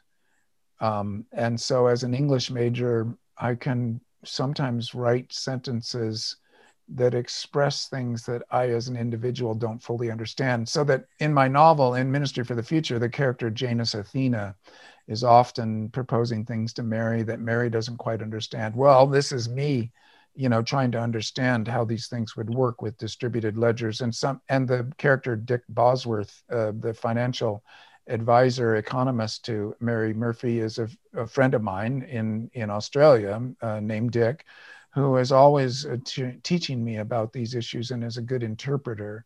So i myself um, have to step back from having much of an opinion except to say um, there money is weird. Yeah. Um, and and um, social trust. It's the the element of it that is social trust. I think is in at least now it's heavily bound up with the nation state system so that really fiat money is the space in which uh, we trust money eh, to the extent that we do and so that being the case right now it doesn't always have to be that way but while it is that way, I'm wondering if certification, if trust, if this money that paying ourselves to do the right thing needs to come. That's why I focused on the central bank as being these are public private combinatoires and same with um, bond agencies and um, like organic farming uh, rating certification yeah. certification will be interesting like okay yeah. i brought down i brought down three tons of carbon how do we know prove yeah. it to me and who proves it who certifies a whole a whole uh, bureaucracy uh, slash industry that maybe as public private consortium will have to be uh, gathered up to do that. And so this will be technical. And like you say, fintech, it's important. Financial technologies, they've been rapacious and stupid and Wall Street oriented. They don't have to be. No, and don't. in fact, we need an egalitarian uh, financial technology, which I think if it comes out of the nation state system, all the better. But if it rises from below also, then that's good too. Uh, to the Ministry for the Future, what I think, um, and going back to your dad, oil and gas were what fueled te- um, world civilization. Yeah. And and also saved the whales. So there never should be. It would. It's hypocritical and and uh, thoughtless for people to be, um, although they love to be, as part of self righteousness, to be condemnatory towards an energy system that they themselves have had their whole lives fueled by it. The question becomes, what do you do now? And what's cool is that oil and gas technologies might be very useful for pumping CO2 back underground and also for um, uh, pumping water out from under the Antarctic glaciers. In other words, it's a very useful tech that will continue to be useful. Indeed. And among among the many little short stories in Ministry for the, for the Future that I think people find encouraging, there's the Navy gal, the veteran, the woman Navy veteran who simply talks about wage parity. I loved uh, it. I loved that, and uh, again, a nice sort of soliloquy in which a, a really important concept is is illustrated in an accessible way. Yeah. So, yeah. It, it was the the form of the book gave me soliloquies these these eyewitness accounts first person narrator this is my story this is why i think it's important. They make judgments they tell they don't show. It's all backwards to the way fiction supposed to work and i always love that. Yep. And so in this case the, i got some eyewitness accounts in there that i think are particularly important for making these general points. When you add them up like a like a pickup sticks or a, a, a, weird construction, which is this novel. But when you have uh, assimilate them all into one, that's the meta story that the novel tells. That's why this novel is getting the response it's getting, that there could be a best case scenario that isn't really planned. It's everybody just trying to do the best on their part of the larger front. You know, I saw a while back that you know it was on Obama's list of you know the books that he had uh, read, and and that's you know somehow that gave me such hope that um, that the right people are reading this and getting these you know soliloquies that really you know and I, I've I've seen this in a couple places you know over the last couple days just as I was you know sort of covering some of the ground of um, you know I read Cory Doctorow's um, um, essay just talking about um, this and some of the other books and his relationship with your work, work. and um, and he was noting um, how many that he and many other people were brought to tears specifically you know for me it, there was a couple places but the roll call of my friends you know my friends david and dawn at spherical studios and their regen.earth list. And i knew probably 30 of those projects personally and had either worked on them or knew and i was just wow. I mean it was just a quite a moment. And to to know that that is now that there's sort of a community around the world that in your process of uncovering and exploring this the rest of us are uncovering and exploring this is really a powerful it's a it's a shift. It's a shift in how things have been up until now. Now there's a it, it, you know it's an inflection point maybe um, yeah.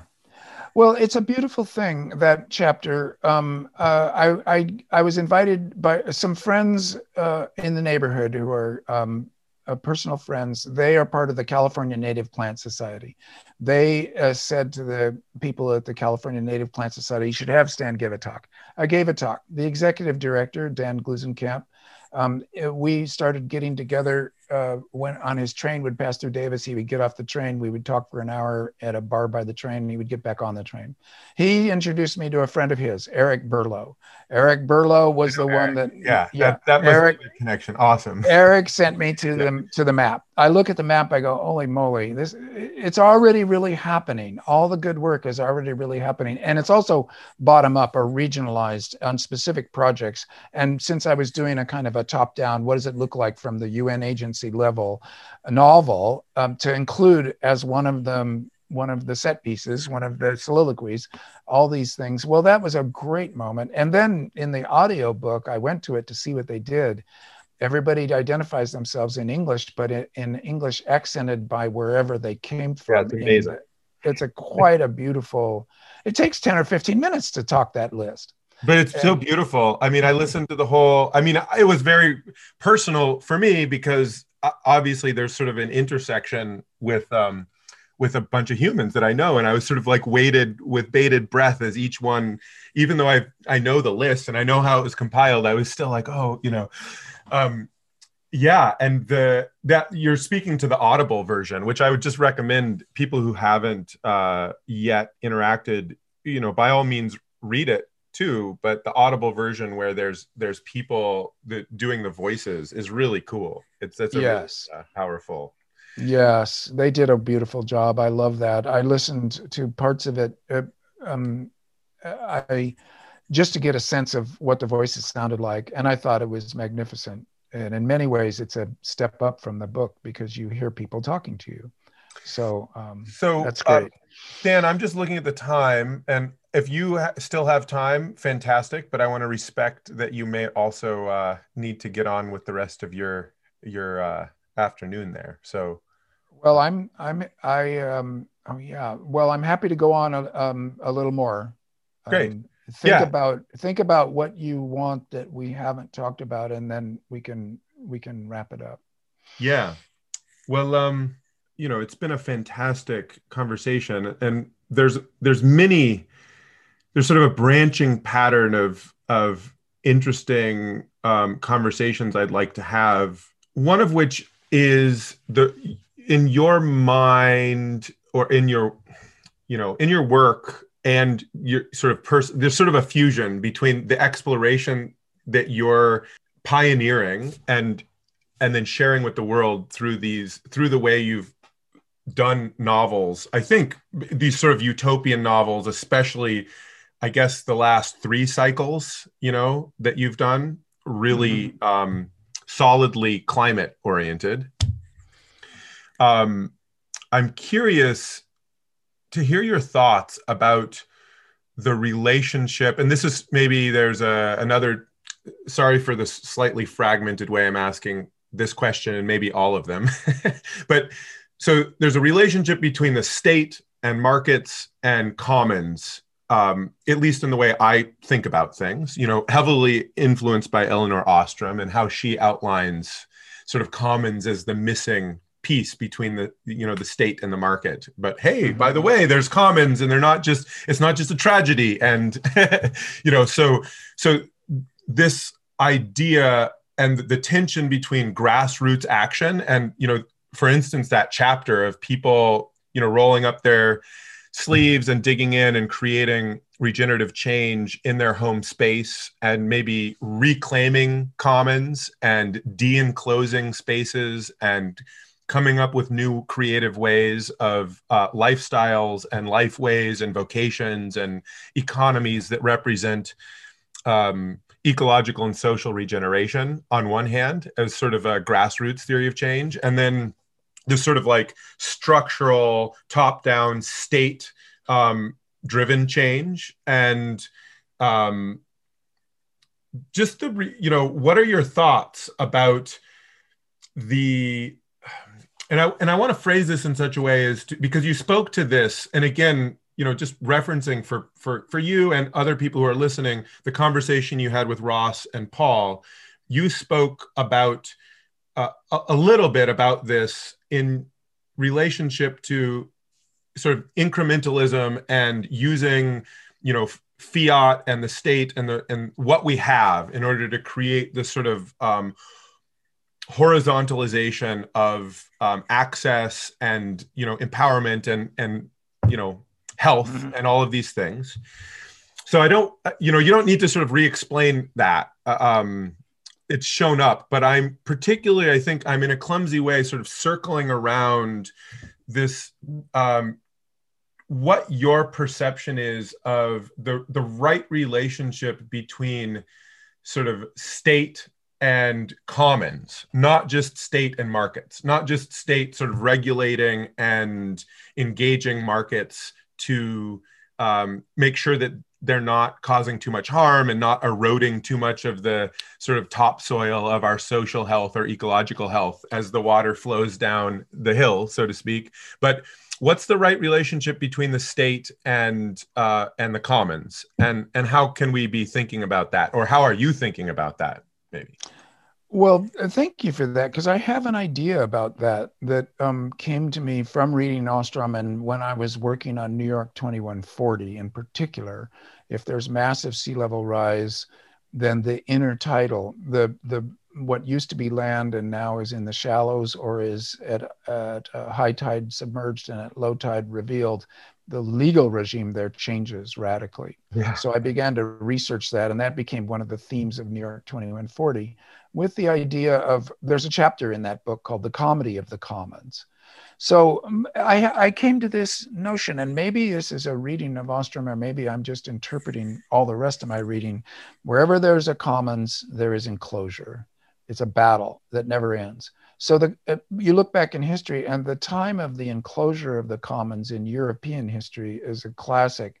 You have good historians of it, uh, Hobsbawms and others, um, that um, it created such mass suffering when enclosure uh, kicked people out of their use of the commons across, let's use England and the UK, um, mass suffering and death. And the uh, same was true across the rest of Europe. And you get the revolutions. You get the English Revolution, you get the French Revolution. Um, these revolutions were um, for bread sometimes, for um, suffering people saying, we, we, down with the monarchy, the aristocracy, because we're suffering. And they instituted democratic governments in Europe. Um, the American government, the French government, these are the classics, and a little bit the English is always complicated.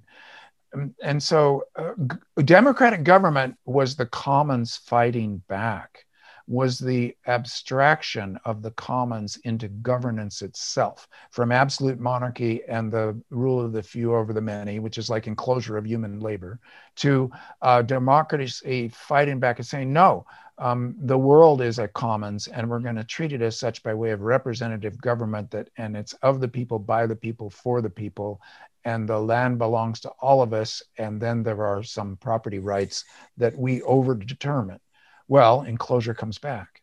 And then government, to the extent there was democratic government, because it always was getting hammered uh, by enclosure uh, powers, um, you, you, you can read neoliberal capitalism from 1980 on uh, as, and the destruction of the New Deal, and the idea uh, at that point, enclosure came back big time. Privatization, the selling off of the commons, of the national railroads, of, of all kinds of national goods, and the giving of it away back to private interests. That's enclosure again. It happens in the virtual scale.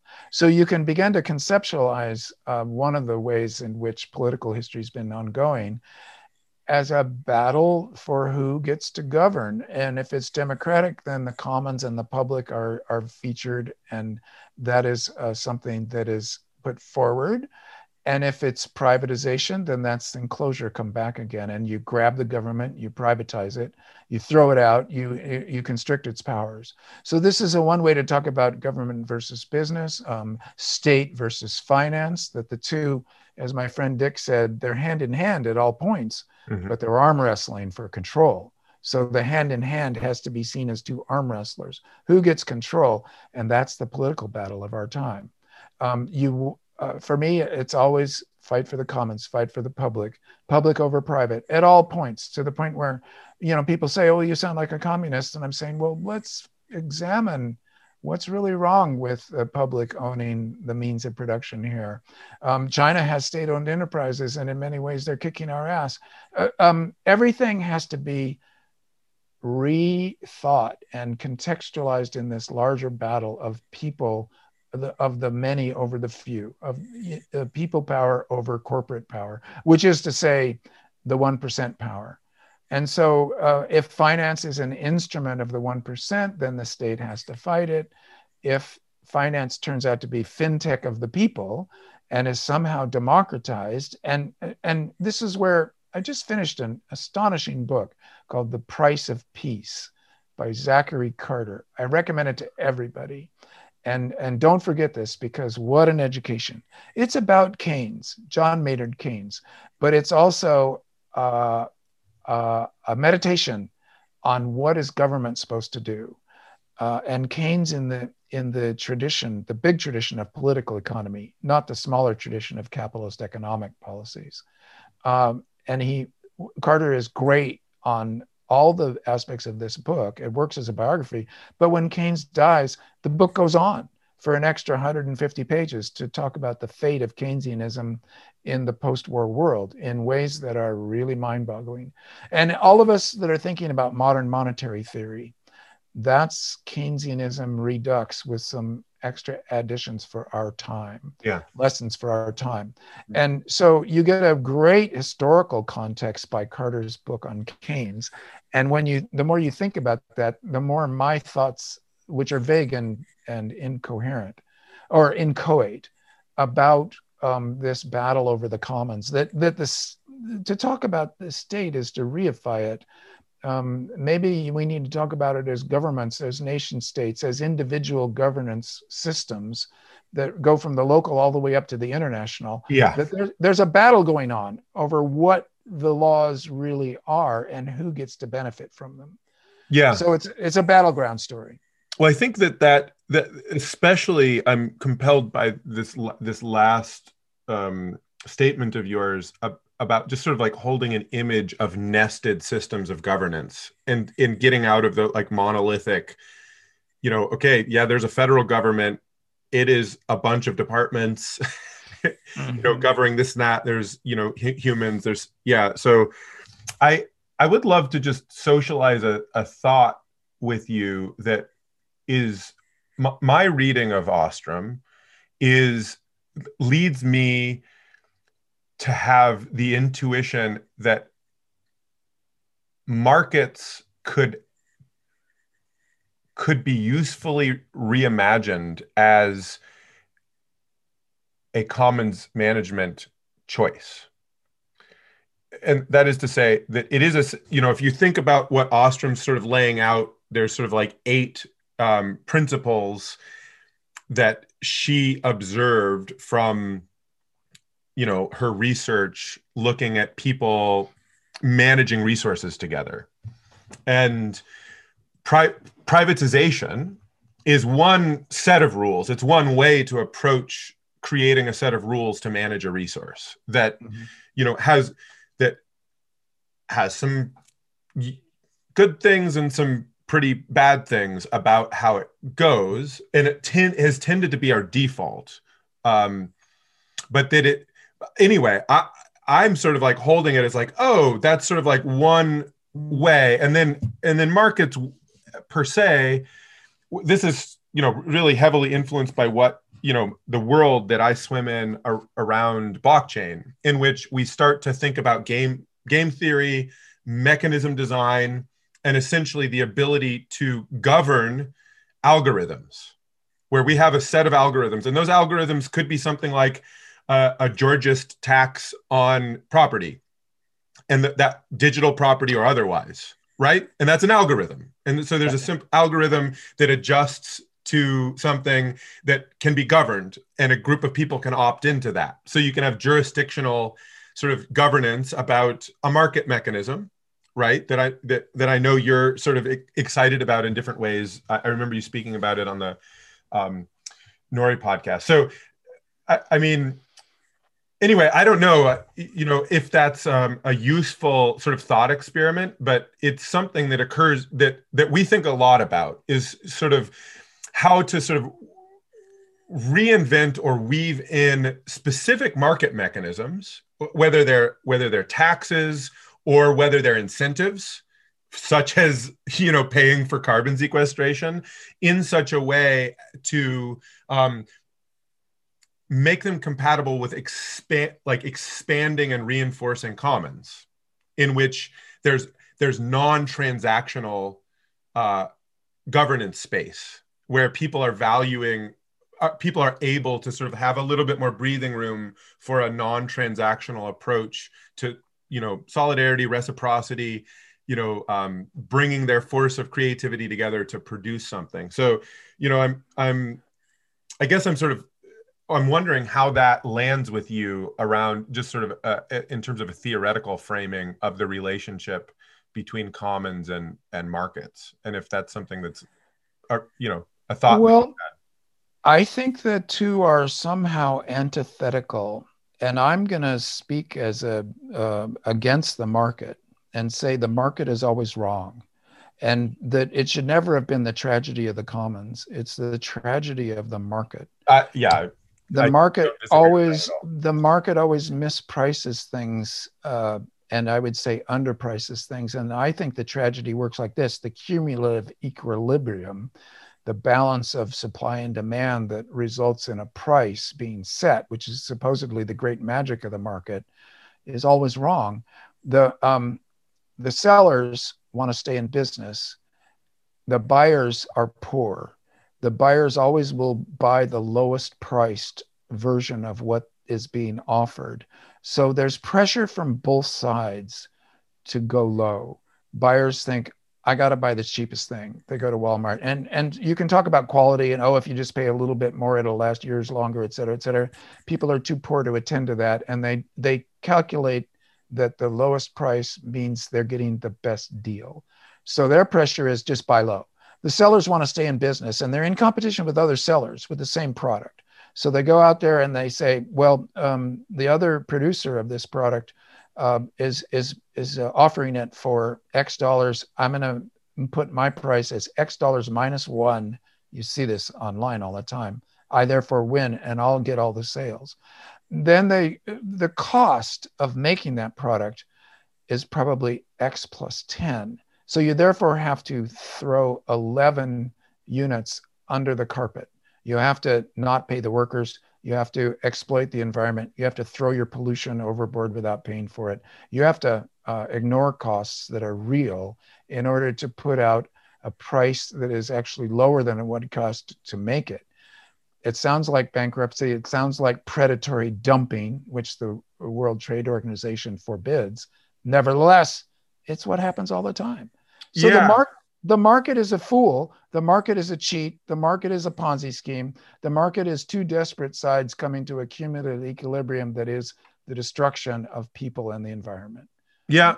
I, well, there's sort of there's a part of me that's in wholehearted agreement, and there's a part of me that's, you know, that's not because there's there's also you know also there are market you know there's uh people bidding on art and um prices are being driven up and up and up as people try to sort of scramble into a scarce resource that they want to sort of like have a a, a reputational relationship with themselves. And but yeah but i want to say that that's work on the margin and maybe we can make a good distinction here.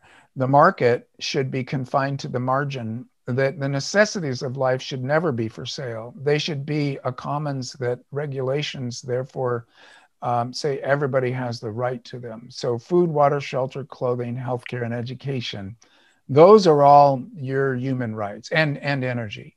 Those are all human rights that should be created as commons that are shared equally um, amongst everybody and are made equally amongst everybody. That established, say you want your iPhone 15 rather than your iPhone 14, um, and you have Social Security, you have life security, you aren't scrambling, you aren't in fear of your life, and you have a surplus that you want to apply to what pleases you on the margin then you let the market do it. Mm. So I have a dual economy in my mind. Yeah, yeah, it's it's it's very interesting. You know, it's uh, it's something you know, and obviously there's sort of a in order to not in order to not get stuck where we're at and and and have um the ability to make change to move to a society that is sort of intern you know internalizing cost and creating stability and justice and um, you know some amount of equity and sustainability it seems like there's a, there's a, a healthy dose of pragmatism that we all need to take in terms of um, you know engaging. And and i think you know just uh, by way of wrapping i guess that's something that i i really appreciated about the ministry for the future is the way in which um you know mary and the the crew at the ministry for the future who are engaging in this um as the representatives of the, the, you know the UN Paris uh, the the UN's commitment through the Paris Climate Agreement to to keep us below 1.5 are exploring the pragmatic, clear, sort of technocratic levers. How do we make these systemic changes? And um, yeah, I'm just uh, super grateful for uh, both for your work and you know how it's offered some glimpse of um, hope and excitement and you know ways that I could see myself in a future that was quite enlivening right and um, also the way that your work is i think really um, at this inflection moment this turning of the tide i feel like as you know we as a global civilization are to i think we're to get our shit together and I think we're to take action. And I think your the ministry for the future is, you know, at this inflection point, allowing people to see what it might look like to to do that. So thank you. Well, thank you, Gregory, and I'm I'm happy to hear your uh, um, uh, sense of the situation, given that you're at the at the coalface, and and and working right at the cutting edge of what's going to be needed. So this is a good evaluation coming from your perspective, and I I mean, I would agree, but on the other hand, I'm I'm uh, back um, uh, trailing the cutting edge, just trying to report on what I see, and nobody can see enough to make a good judgment. But I am getting a vibe that this tipping point as Michael Mann said, it's not just um, the physics of climate tipping point, it's a social tipping point into a new structure of feeling where everybody agrees we have to do this. Yeah. Well, that's new and extraordinary. And a lot of good things are going to pop out of that.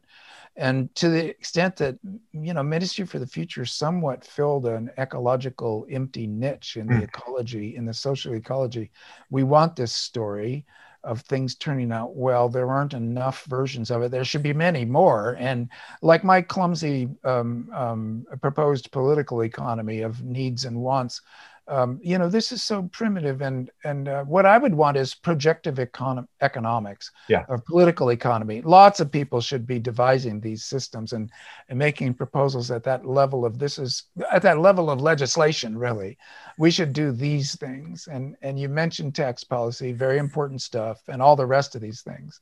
Um, these, in fact, taxes are the state imp- imposed on on the market, and and so therefore I love taxes and and you can get into all of these con- conversations but just to wrap up the general vibe right now seems um, and i think it's the new administration uh, behaving so intelligently um, the the world having uh, gotten through the or still in the pandemic but thinking about the lessons of the pandemic it's all combining to make uh, me think that things that i wrote about happening in the 2030s the the timeline in ministry for the future is already radically wrong um, they're it's going to happen soon. It's all on us right now. So in that sense, the wronger the ministry for the future is in, in many ways, the happier I'm going to be. So yeah, well, you know, I, I I definitely feel pretty galvanized, and my sense is it's been a long slog. You know, it, uh, it's been a long slog um, on eh, multi-generational. I mean there's just there's been a movement of people who've seen this and have been trying to take action to on climate but environmental issues more broadly and you know fighting the enclosure battles. You know it's been it's been cumulative. This is a long legacy. And i yeah. do feel like the tide something has happened. I don't know. I would even pinpoint the actual tide change maybe a little bit earlier but i think now the you know now we're on the flood tide and, and we can feel it moving you know and, a, yeah. for a while there it was just sort of like just kind of hanging out on the you know just the change between the ebb and the flood and we just didn't know whether we were here or there. But i think you know i think things are moving and i for one you know where i place my hope is how humans behave when you know we just have to do it. Yeah yeah. We just have to do it. There is you know we can be distraught about how hard it's going to be and it's going to be hard or we can just do it. And uh, and problem solve. And there is something amazing about the human spirit when we're in situations um, that you know it's just do or die. We've got to make it happen. And i do have a sense that the gestalt of you know it's starting to shift. There's a critical mass of us who are just ready to go and let's just make it happen. So yes. uh, you know let's do it. Well i i i like that. I have that feeling also that this um, that there is a cultural structure of feeling. There is a, a general intellect intellect or a, a zeitgeist and that it has been 40 years and i've lived all of those as an adult of the neoliberal privatization flow in the tide and to feel the tide change back towards um, actually trying to solve the emergency the climate emergency since we have to do it like you said um, i think it can get done. So it's it's kind of great. It's great. Well um, thank you so much stan for for taking a couple hours out of your day to to chat with me. And um, yeah it's just a real pleasure. Well thank you gregory. I see your storm seems to have um, um, passed and um, yeah it's going to be a good day here i'm going to go out and garden and then play frisbee golf and and just like frank in the rock creek park um, indeed i passed by some of the same homeless guys that are in that novel they're barely alive so um, uh, I'm just a way of saying let's continue. Everybody and and everybody who's listening to this, hopefully they've had a good time and on to a, the rest of a good day. Yeah, yeah. Uh, well, be, and before I let you go, um, Delton Chen and I, Dr. Chen and I, were chatting about maybe doing a little panel um, with he and and you and Frank and maybe um, some other folks on that could be useful for our friends at the central banks to be sort of thinking about this. So uh, I'll just throw that out there and maybe we can bat back and forth uh, email in a time. It'd be interesting to gather a little folk, you know, some folks together and and geek out on that and just see see what we can uh, make happen just by, you know, fiat. Yeah. well, I'd be I'd be willing to try that. Uh, I will say this: my schedule has has just um, gone nuts to the point where I'm not going to do uh, take on anything new until the fall. So, but on the other hand, we're in this for the long haul. So, um, I would be very happy to do that, but it, but uh, it will have to be offset into this fall or even this winter. Okay, yeah, well, no, no problem there, and I'm so glad that we got you before your uh, your schedule got crazy. yeah, yeah. Well, this has been great, and and and it's a it's a welcome respite to talk uh, I, I, must say it was particularly fun to talk about literature and the Mars trilogy, but also all these other more pressing concerns. No, it's been great. So let's do it again. Awesome. Thanks, Dan. Yeah. All right. Bye bye.